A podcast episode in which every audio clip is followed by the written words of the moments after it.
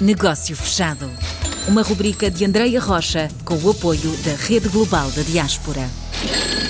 Estava difícil conseguirmos contactar eh, a partir do telefone, mas já estamos. Já temos ligação via Atlântico de Lisboa para o Brasil para falar com Armando Abreu, que é presidente da Câmara de Comércio Portuguesa no Brasil, no Ceará. Não sei se estou a dizer bem, CBPCE. É correto, Armando? Bom dia, bom dia, Andrea. Na realidade, eu hoje sou presidente da Federação das Câmaras de Comércio no Brasil. Ok, pronto. O presidente da Câmara do Ceará é um amigo meu, que é o Coronel Romero. Pronto, muito bem. A nível do Brasil todo.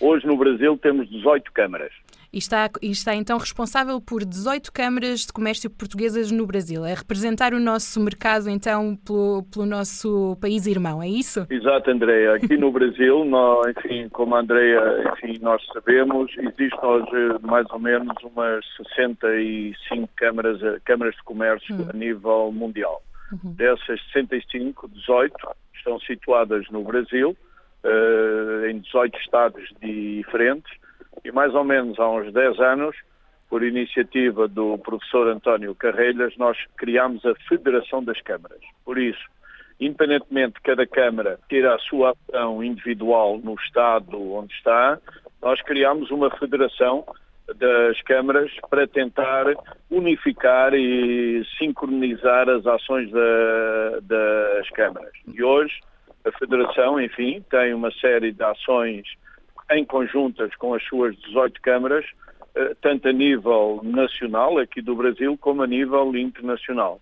A questão uhum. da rede da diáspora, digamos, é um exemplo disso. Uhum. Eh, nós temos hoje uma parceria com eh, a AEP e, enfim, vemos, primeiro, a iniciativa da AEP é uma iniciativa fabulosa, na minha opinião. Eu estou ligado à diáspora também há muitos anos.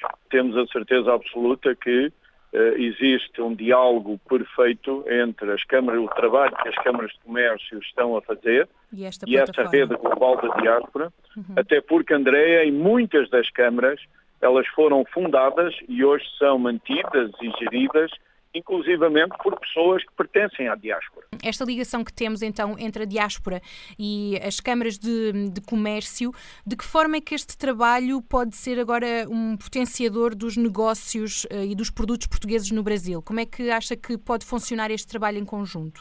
Aquilo que eu costumo dizer já há muitos anos, desde que, enfim, praticamente há 20 anos que hum. estou ligado a esta atividade, primeiro com a Câmara do Ceará, e agora também com a Federação, as grandes empresas, os grandes grupos, normalmente não precisam de nós. Petrobras, as EDPs, as Calpes, não precisam normalmente de nós porque têm os seus canais uhum. próprios. Uhum. Têm os seus... Já tem uma dimensão considerável.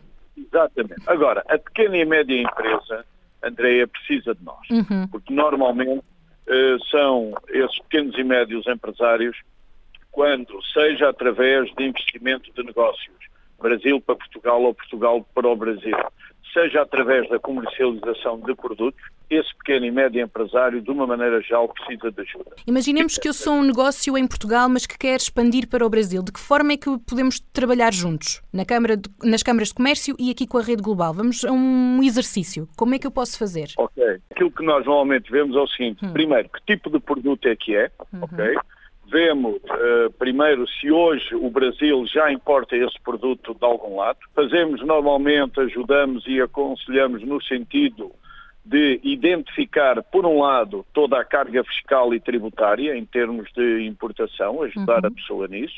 Tentamos identificar do lado brasileiro também os possíveis empresas uhum. importadoras uhum. e a partir daí colocamos em contacto, uh, frente a frente, e tentamos que os negócios se desenvolvam por si. Isto é uma maneira um pouco simplista. É um resumo. É assim que as coisas acontecem. Exato. E aqui a Rede Global da Diáspora ajuda também neste contacto de criação de negócios que podem ser não só de Portugal para o Brasil, como do Brasil para Portugal, como estávamos a falar. Portanto, isto corre nos dois sentidos. André, a Rede Global da Diáspora é uma iniciativa fabulosa. Enfim, eh, já dei os parabéns à EEP. Uhum nós hoje, inclusivamente, agradecemos e aceitamos o convite de participar nisso. E porquê? Quem é que constitui a diáspora? Se nós analisarmos bem, Andréia, quem constitui a diáspora hoje são portugueses, hum. migrados pelo mundo, que, enfim, mais investidores, menos investidores, com mais poder económico, menos uhum. poder económico, são eles que fazem acontecer as coisas. E muito mais fácil, esta rede global da diáspora permite que a identificação de possibilidades de negócio, sejam eles em termos de investimento, seja eles através da compra-venda de produtos, até porque na maioria dos casos são essas mesmas pessoas que fazem parte da rede global da diáspora que também fazem parte das câmaras de comércio nos países onde estão. Por exemplo, nós, além da Federação, existe uma rede mundial de câmaras hum. que uh, mantém em contacto as 64, 65 câmaras de comércio a nível mundial. mundial. Uhum. A quantidade de negócios, por exemplo, o caso que a Andrea pôs, imagine que alguém quer exportar para a Polónia, exportar uhum. para o Brasil. Basta simplesmente, uh, digamos, mostrar essa intenção nessa rede e a partir daí de certeza que vai aparecer alguém que vai dizer, ok, eu conheço a empresa X, a empresa Y que tem Pode interesse no uso. Uhum. Que convite podemos fazer aqui aos, aos, empresários que nos estão a ouvir neste momento? Dividia em dois hum. grupos. Então vamos Primeiro, uh, empresários portugueses que queiram investir no Brasil. Uhum. Hoje, em termos de investimento de negócios, a situação cambial é altamente atrativa. Por isso, eu gostaria que empresários até porque, embora eu sei que a situação é de pandemia, a situação é de crise, mas é também nestas situações que se aparecem as grandes oportunidades. oportunidades. Uhum. E então, empresários que tenham interesse em investir no o Brasil, enfim, nas suas diversas áreas, que sinalizem isso uh, na rede global, na rede das câmaras e de certeza que vai aparecer alguém, como eu costumo dizer, a pegar nessa ponta. A outra questão é em termos de produtos. Eh, nós sabemos que o mercado português eh, tem um, um, problema, entre aspas, que é o problema da dimensão.